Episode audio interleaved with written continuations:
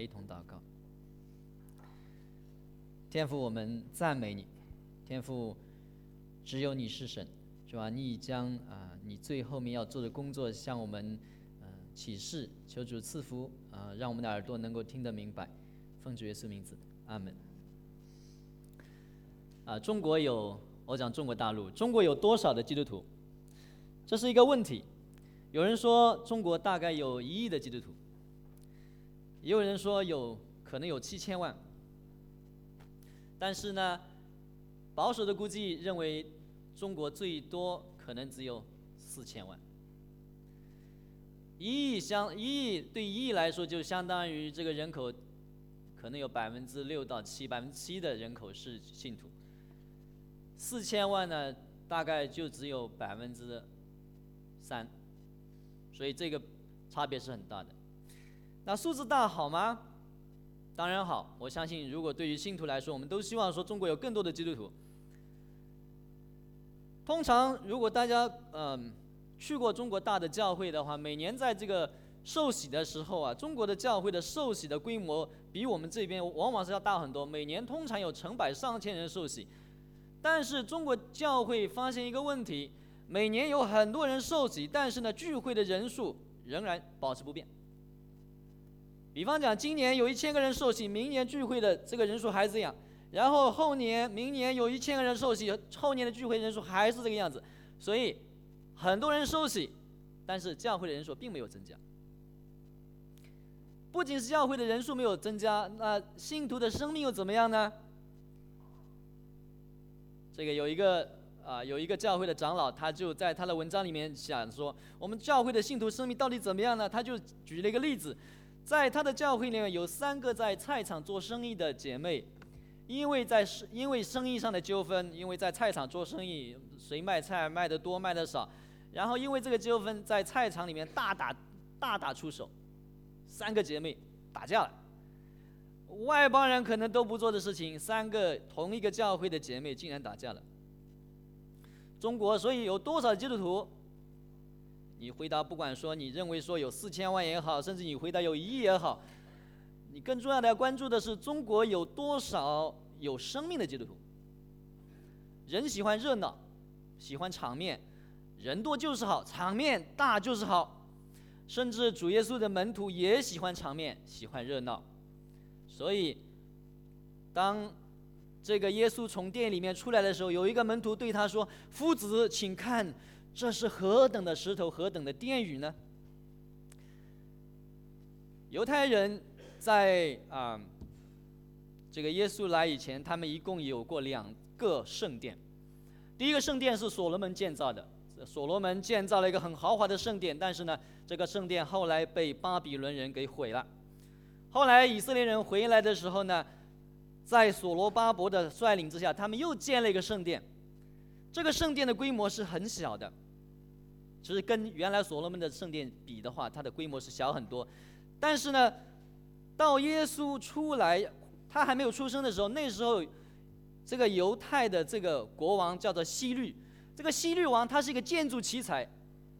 这个人是一个建筑奇才，在他的一生中间，他建了很多宏伟的建筑，其中一个就是犹太人的圣殿。那他不是重新建的。他是把原来那个小小的，把它翻新，翻新成一个非常大、非常豪华的一个圣殿。他一共用了四十六年的时间把它建完。所以门徒一看到这个圣殿以后，就对耶稣说：“请看，这是何等的石头，何等的殿宇呢？”他们看到是什么场面？但是耶稣说：“你看见这大殿宇吗？将来在这里没有一块石头留在石头上。”不被拆毁了。人看着很豪华，但是神不满意，神而且神决定不要了，让他毁了吧。就像我们今天觉得说某某教会很多人很兴旺，但是可能神看到里面烂透了，所以我们看到的场面是人很多很兴旺，但是神可能觉得说这么多人做什么？当然，我们就可以阿 Q 了啊！哎，我们教会人虽然少，但是信徒生命好。弟兄姐妹，我们的信徒生命好吗？我们对神有多少的真诚和热心热心呢？侍奉神是摆在我们的首要的位置呢，还是我们把生活的一切都安排好了？如果呢有多一点时间，哎，真好，我可以去教会服侍一下。你是这样的信徒吗？所以，场面还是实质。接下来，门徒和主耶稣就有一段对话。耶稣在橄榄山上对着圣殿而坐，彼得、雅各、约翰和安德烈暗暗地问他说：“请告诉我们，什么时候有这些事呢？这一切事将成的时候有什么预兆呢？”门徒因为听到耶稣说将来这个圣殿会被拆毁，一块石头都没有留在一块石头上，所以他们问就问说：“什么时候会有这些事呢？有什么预兆呢？怎么预怎么做好准备呢？”接下来，耶稣家就回答了，但是他的回答呢，似乎又不完全是关于这个圣殿被毁的回答。他讲什么呢？他其实更，他更多的关到，呃，关乎于这个世界末日的一个回答。然后主再来的预兆，耶稣说：“你们要谨慎，免得有人迷惑你们。将来有好些人冒我的名来说我是基督，并且要迷惑许多人。”所以，第一，耶稣就对他的门徒说：“首先，我你们要谨慎，不要被迷惑，因为那时候冒名顶替的人很多。冒谁的名字？冒他的名字。因为他现在要回答的不仅是关于圣殿被毁的问题，他现在要回答是关于他再来的问题。他再来以前，会有很多的人冒他的名字来。我们现在在中国，甚至包括在悉尼。”这个有一个呃组织叫做东方闪电，或者又叫全能神教。那么这个东方闪电全能神教，它其实就是一个冒名顶替的这么一个组织。他们说有一个基督，现在呢出生在中国了。从前这个是犹太人，现在这个是中国人。从前这个是男的，现在这个是女的，一样一回事儿。冒名顶替的很多，现在这个就来了，而且不仅仅这一个，历史上有好多的。那不仅是冒名顶替的，耶稣还说了：“你们要听见打仗和打仗的风声，但是不要惊慌，这些事是必须有的，只是末期还没有到。民要攻打民，国要攻打国，多处必有地震、饥荒，这都是灾难的起头。这个灾难的起头，它原文讲的是这个生产之痛。这个姐妹们、女人都知道，生产之痛是怎样的？生产之痛是。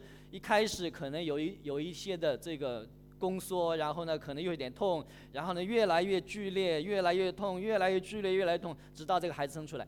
那在这里主耶稣也说了，这些打仗和打仗的风声，民族矛盾、国家的矛盾、地震和饥荒，这些是会愈演愈烈，愈越来越严重。但是他说了，末期还没有到。所以有很多冒名顶替的人会来，一路上都会有人冒名顶替，而且一直有这个打仗、民族、国家之间的有地震、有饥荒，而且是越演越烈，但是末期还没有到。然后，但你们要谨慎，因为人要把你们交给工会，并且你们在会堂里要受鞭打，又为我的缘故站在君王。诸侯与君王面前对他们做见证，在这里面又讲到，在主再来以前，信徒和教会会被逼迫，信徒和教会会被逼迫，但是呢，主耶稣说了，你们受逼迫的时候，也是你们做见证的时候。呃，这个在网上面有一个。我不知道是叫突尼斯呢还是利比亚，有很可能是利比亚。有一个有一个视频，很多人肯定没有看过。这个视频讲什么呢？这个视频其实是讲这个呃这个 IS 就是伊斯兰的这个呃所谓的共和国，就是这个这个恐怖组织，他们在屠杀呃大概二三十个这个基督徒的一个场面，一个视频。在他们屠杀以前，就一个一个问他们：你们还？要不要做基督徒？你们愿不愿意？你们愿不愿意这个皈依到我们伊斯兰教。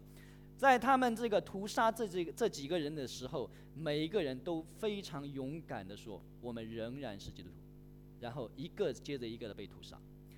在所以在这里面，每一个这个逼迫，同时它又是一种见证的时候。所以主耶稣说了：“你们会被逼迫，但是你们要为我做见证。”同时，主耶稣在这里说：“福音必须先传给万民。”所以道主再来以前。有很多的假先知，有地震、饥荒，有战争，有逼迫，但是有一点，福音必须先传给万民，这是一定要发生的事情。当主耶稣的福音没有在全地上被传讲，教会没有被建立，福音被没有被在所有的地方建传讲的时候，主耶稣还不会再来。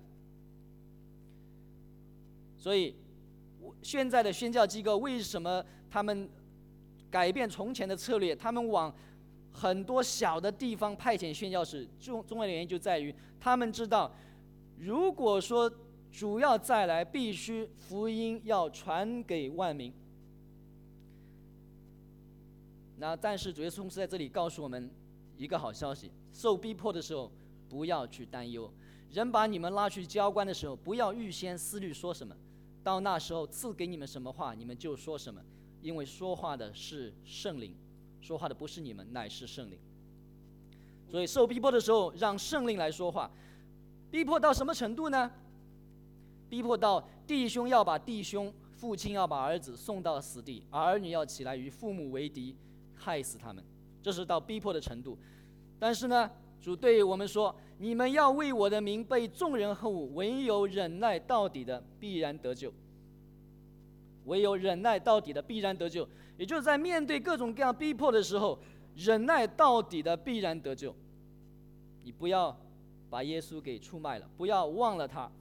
所以在这里面讲到这个主耶稣再来的时候，这里面其实只有一个预兆。严格意义上来说，只有一个是真正的预兆，就是福音要传给万民。至于前面的这些冒名顶替的，主耶稣说：“你不要相信其中任何一个。”打仗和打仗的风声，民族国家冲突会一直有的，饥荒、地震越来越严重，但是不要惊慌。信耶稣的会经历逼迫，但是你你要相信圣灵会给你当说的话，忍耐到底的必然得救。这些是预兆吗？严格意义上来说，这些都不是预兆。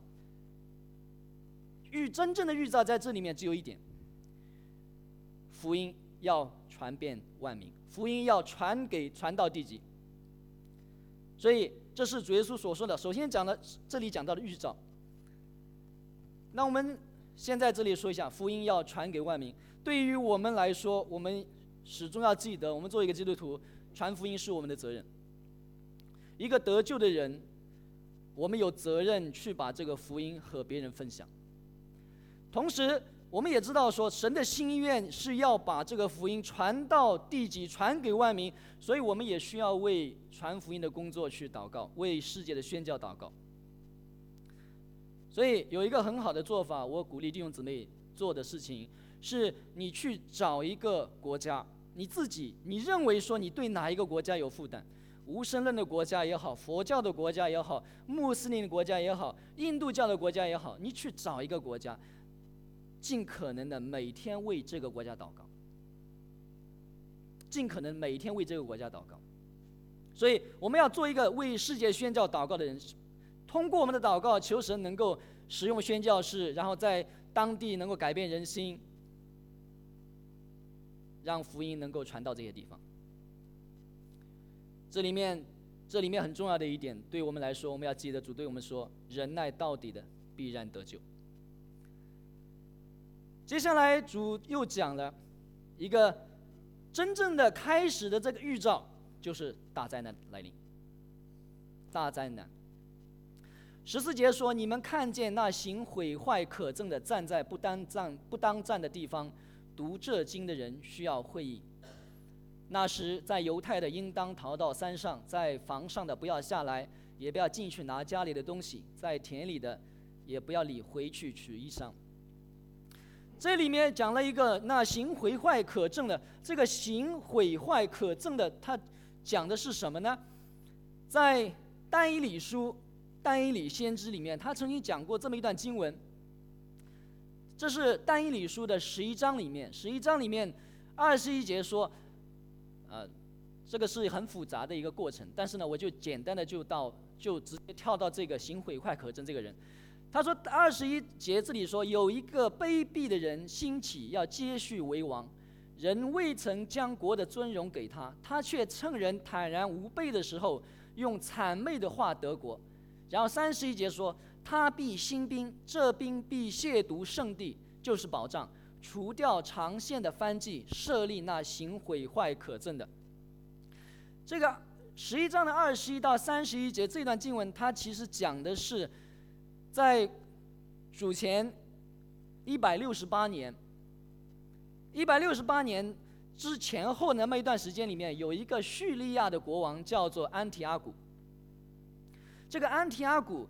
他得到了这个叙利亚国的这个国王的位置以后呢，后来他不断的跟埃及新兵打仗，打仗的时候有一次呢，他回到了耶路撒冷以后呢，他就在耶路撒冷的圣殿里面设立了一个宙斯的祭坛，希腊人拜宙斯，那设立了个这个宙斯的祭坛以后呢，他用猪给他献祭，所以这件事情就记载在犹太人的有本书叫做。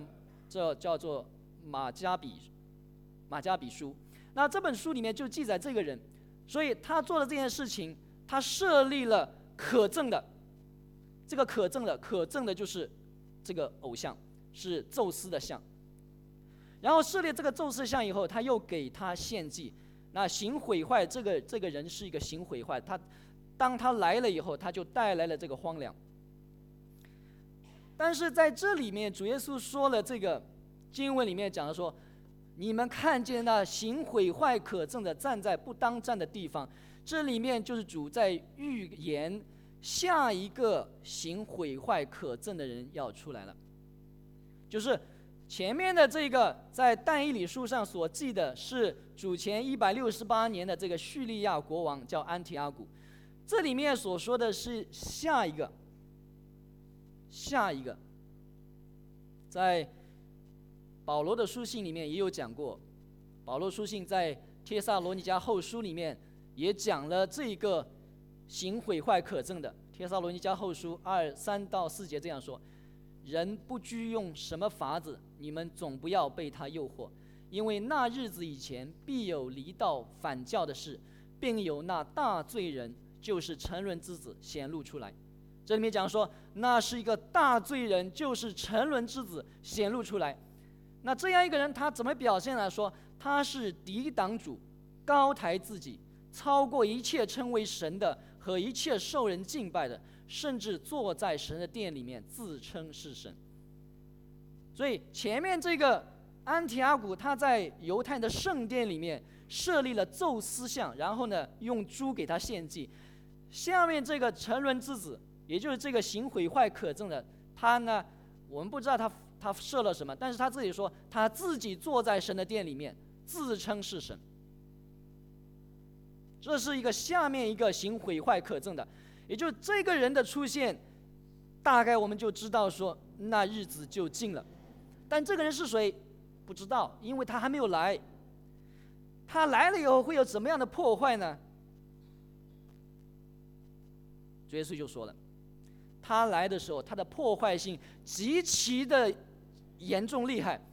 他说：“当那些日子，怀孕的和奶孩子的有祸了。你怀孕的，你哺乳孩子有祸了。你们应当祈求，照这事这些事不在冬天临到，因为在那些日子必有灾难。自从神创造万物直到如今，并没有这样的灾难，后来也必没有，从来没有过这样的大灾难。”所以我们叫做大灾难和主再来。所以在主再来以前，一定有大灾难。这个灾难是怎么样的程度？从来没有过。自从神创造万物直到如今，没有这样的灾难，后来也并没有，也就是绝无仅有的一次。如果不是主减少那日子，凡有血气的总没有一个得救的。只是为主的选民，他将那日子减少了。这里面我们讲说，所有的事情的发生都在神的权柄之下，神的主权之下，神可以定这个日子有多少长。然后神在这里面，他为什么定了这么一些日子呢？那么这里面说了，主是为了他的选民，他将那日子减少了。如果不是减少那日子，凡有血气的没有一个得救的。为什么没有一个得救呢？因为你在那样的逼迫迫害下面，可能你撑不住。也就是，也甚至包括基督徒。如果说神在那个时候不把那个日子减少，那些基督徒可能真正的基督徒可能也撑不住，可能也屈服了。那你说屈服屈服一下什么关系？但是你看到主说了。他为了要使他们得救，他就将那日子减少了。意思就是说，你不能随便屈服的。所以前面主耶稣说了嘛，忍耐到底的必然得救。在大灾难之中，他主耶稣对门徒的要求是忍耐到底的必然得救，忍受逼迫。所以，真正的那个预兆是什么？就是在。这个行毁坏可证的这个沉沦之子，这个大罪人，当他出现的时候，当他给这个世界，特别是对信徒带来极大的毁灭和灾难的时候，那个时候，是我们知道主真的快来了。但是，但是还是得注意，在十七到二十节，哪怕在这个时候，你还是得小心。因为在那个时候，我们都盼望着说啊，现在主耶稣总该来了吧？因为我们都快忍受不住了。但是哪怕在这个时候，主耶稣说了：“那时若有人对你们说，看呐，基督在这里，或说基督在那里，你们不要信，因为假基督、假先知将要起来显神迹奇事，倘若能行，就把选民都迷惑了。”耶稣特别要强调说：“你们要谨慎看呐，凡事我都预先告诉你们了。所以，哪怕是在那么一个时候，你假设我们是我们到了主耶稣再来的时候，假设我们生活到那个时候，然后主要再来，然后我们知道说有大大的逼迫，那个时候有人说我就是基督，然后你我们就可能有些人就跟着他去了，然后主耶稣说你不要相信。有人说基督在这里，有人说基督在这里，你们不要信。”在那样的时候，你还是不要跟着他。所以这里面有有多少次的欺骗了？前面历史一直以来，一直以来，主耶稣都说了，有好些冒名顶替的人会出来，也就是这个冒名顶替基督的人一直都会有，不要轻信。但是在这个时候，就在大逼迫、大灾难中间，还是会有人起来说：“我就是基督。”那个时候，主说：“你还是不要信。”那你说？既然说这是一个预兆了，我还不信，那我知道什么时候他来呢？他来要我错过怎么办呢？你不会错过的。假如你是真的信徒的话，你不会错过的，因为二十四到二十七节这里说，在那些日子，那灾难以后，日头要变黑了，月亮也不放光，众星要从天上坠落，天势都要震动。那时。他们要看见人子有大能力、大荣耀，驾云降临。他要差遣天使，把他的选民从四方、从地极直到天边都招聚了来。这个时候是真的，基督就来了。前面呢都是冒名顶替的，然后甚至包括在这个行毁坏可证的那个时候，有一个有有人就说我是基督，你们都跟着我吧，我来拯救你们。那时候你也不要不要相信，但是在那以后真的就来了。所以，我们就在所有的假的中间去找那个真的。有很多假的，但是呢，我们就要去找那个真的。你说我怎么找呢？我怎么知道呢？所以，请弟兄姊妹注意，在这里面经文没有告诉你说你需要去找他，他没有告诉你说你需要找他。他这里说，他们要看见，这里叫他们就是所有的人，包括那些反对他的人。都要看见，然后呢？二十节说，他要差遣天使，把他的选民从四方、从地极直到天边都招聚了来。他来的时候，他来找你，不是你去找他。如果你是一个真正的信徒，你一生跟随他，他来的时候，他会叫他的天使把他的选民都招聚了来。所以你不需要去找他，你要等到他来找你。所以在这里面，主耶稣说：“忍耐到底的必然得救。”假如我们需要经过大灾难的话，你怎么样忍耐到底？你要忍耐到他来找你的那一天，忍耐到说你不需要去找他，你只知道说你要做什么，你就是忠心的承认他的名字，听从他的话，哪怕是在灾难逼迫的时候，你绝不妥协，绝不动摇，直到他的时候来了，所有人都要看见了那时候，他把你也招聚去了，因为你是属于他的人，所以。在这里面，主耶稣就告诉我们了，他什么时候再来？首先，行毁坏可憎的这个大罪人，这个成人之子，圣经里面又称他为敌基督的这一位，他首先会出现。伴随着他的出现，有史无前例的大逼迫，同时又有能够行神迹奇事的这个假基督。所以这些假基督为什么对于甚至连血没有可能被迷惑呢？因为他们能够行神迹奇事，你看上去好像真的一样，他的能力大到说，你觉得说可能福音书上记载的耶稣做的事情他也能做。耶稣什么时候再来？在这些时候他就再来了。但是我还再次要对弟兄姊妹说，真正的基督来的时候是他来找你，他来的时候他会。差遣他的天使来把他的选民从地极从直到天边都招聚了来，所以我们的责任就是一直的保持自己的身份。我是属于他的人，我这一生只跟随他，我只听他的话。在逼迫的面前，我忍受逼迫，哪怕我为此殉道。然后耶稣在他来的时候，他会招聚那些属于他的人。所以。真正的预兆是什么？真正的预兆，这里面刚才讲过了，敌基督会出现，史无前例大逼迫，在各种各样的假基督面前，你不要被欺骗。然后主耶稣就告诉我们，信徒该如何预备主再来。关于预备主再来，有两种两种主要的错误，两种主要的错误。第一种的错误。弟兄姊妹在网上面可可能会时常的碰到很多种关于耶稣再来的时间的计算，有人说他是二零二零年来，有人说有人说他是二零二二年来，有人说可能是二零三零年来。我要提醒大家注意，所有这些关于这个耶稣再来的时间的计算，我们都不要相信。主耶稣说了，那日子那时辰，没有人知道。连天上的使者也不知道，子也不知道，唯有父知道，没有人知道。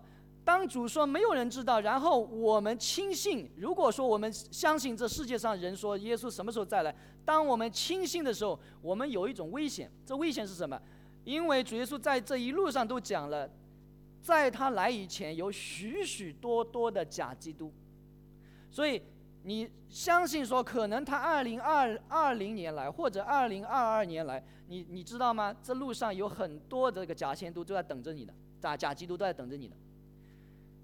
人被迷惑往往不是一一步就被迷惑的，这个迷惑是多步骤的。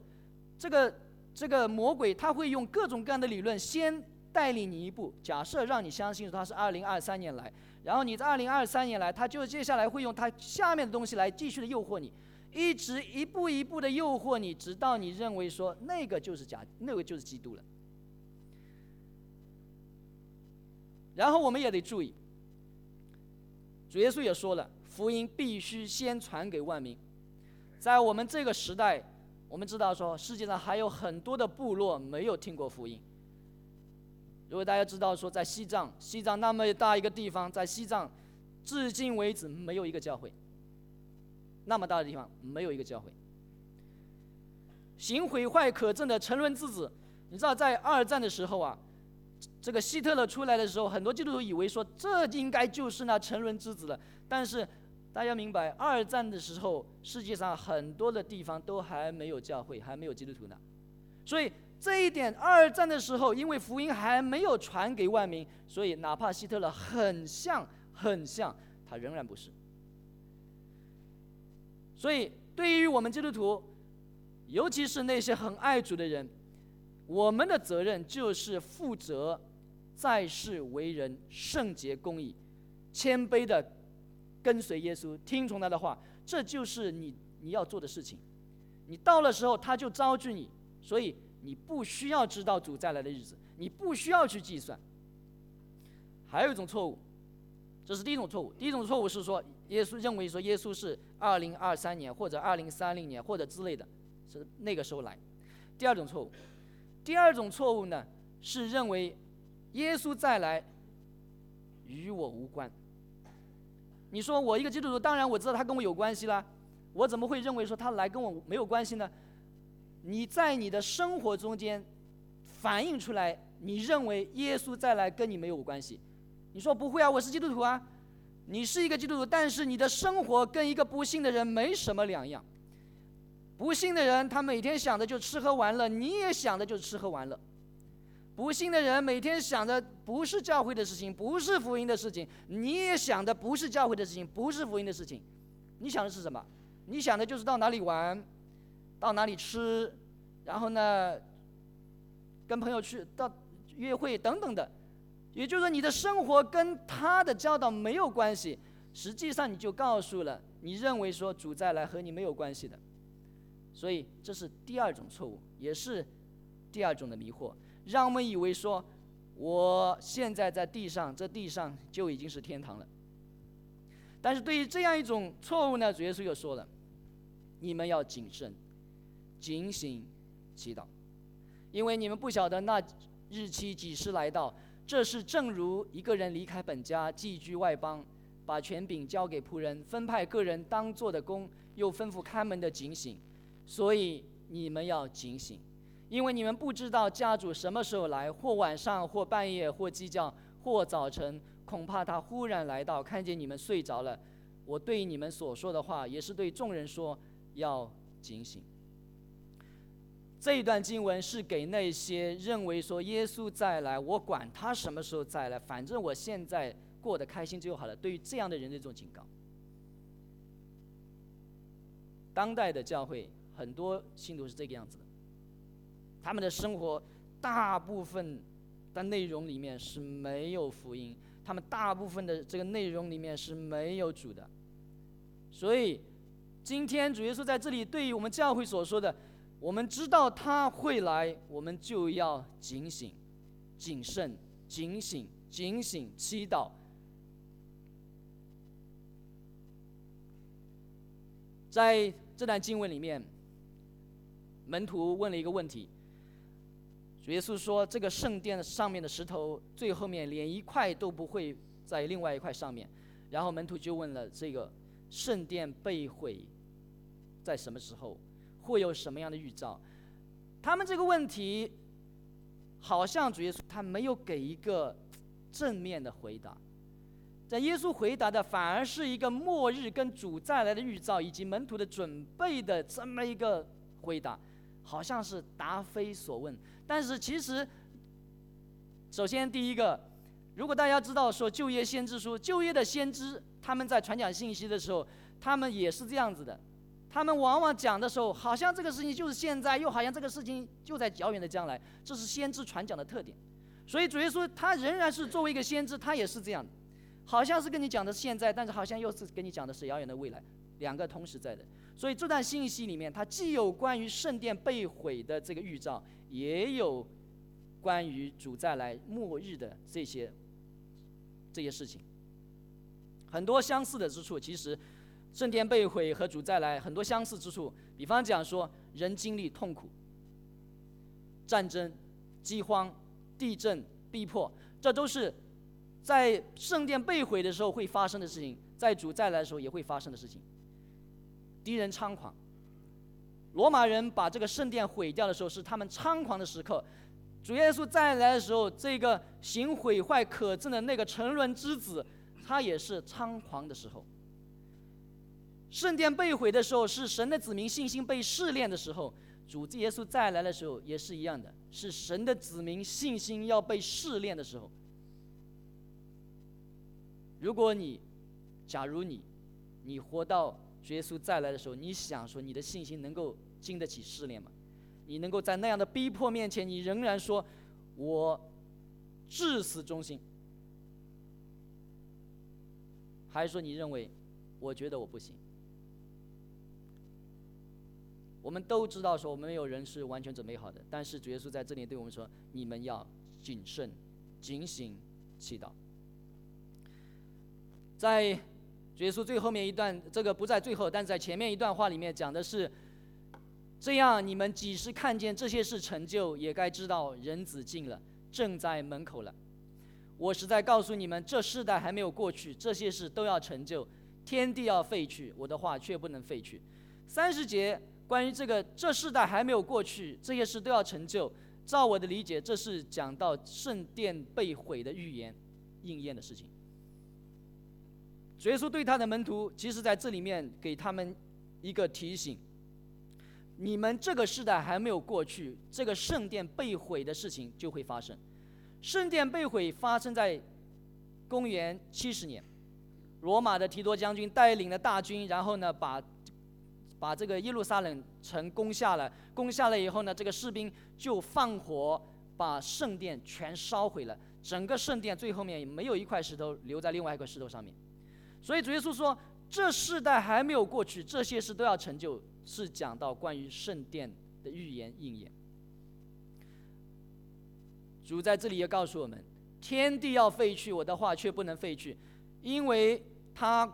他同时，我们讲说，他所有的预言都是准确的。他对于圣殿的预言是准确，圣殿被毁的预言是准确的。他关于世界末日的预言也一定会应验。耶稣基督的话是可信的。所以，对于我们今天所读的这段经文，这些经文告诉我们，主耶稣提醒我们，世界有一个末日。神的儿子为人舍命。神的计划不是在这里就终结了，神的计划要终结在耶稣再来做王，在他再来做王以前，世界上会发生很多的事情，其中一个很重要的，在这一路上面都有各种各样冒名顶替的人，不要轻信。但是等到大灾难、大逼迫来临的时候，我们知道说那日子近了，近了，但是你还是不要被欺骗。你我们作为信徒在这世上就要知道说我们要警醒，警醒不要睡觉，不要睡觉，意思是说你不要像一个非信徒一样，一个不信的人，他的生活他不知道这世界有一个结局，所以他的生活就像睡着的一样。但是你作为一个基督徒，你知道这个世界有一个终点，神会来审判这个世界，在他来以前会有各种各样的事情发生，所以。要谨慎，忍耐到底的，必然得救。让我们一同祷告。天父，我们感谢你，谢谢主把关于世界的末日啊启示给我们。主，我们祈求你，使我们能够呃用正确的态度来呃预备你再来。特别是对于我们中间，如果说呃。容易被欺骗的祈求主能够给我们正确的思想，让我们知道说，一方面我们不要轻信你再来的这一些所有的传闻；另外一方面，让我们也能够谨慎，让我们知道说，我们跟随你其实也是一件很严肃的事情。听我们祷告，奉主耶稣名字，阿门。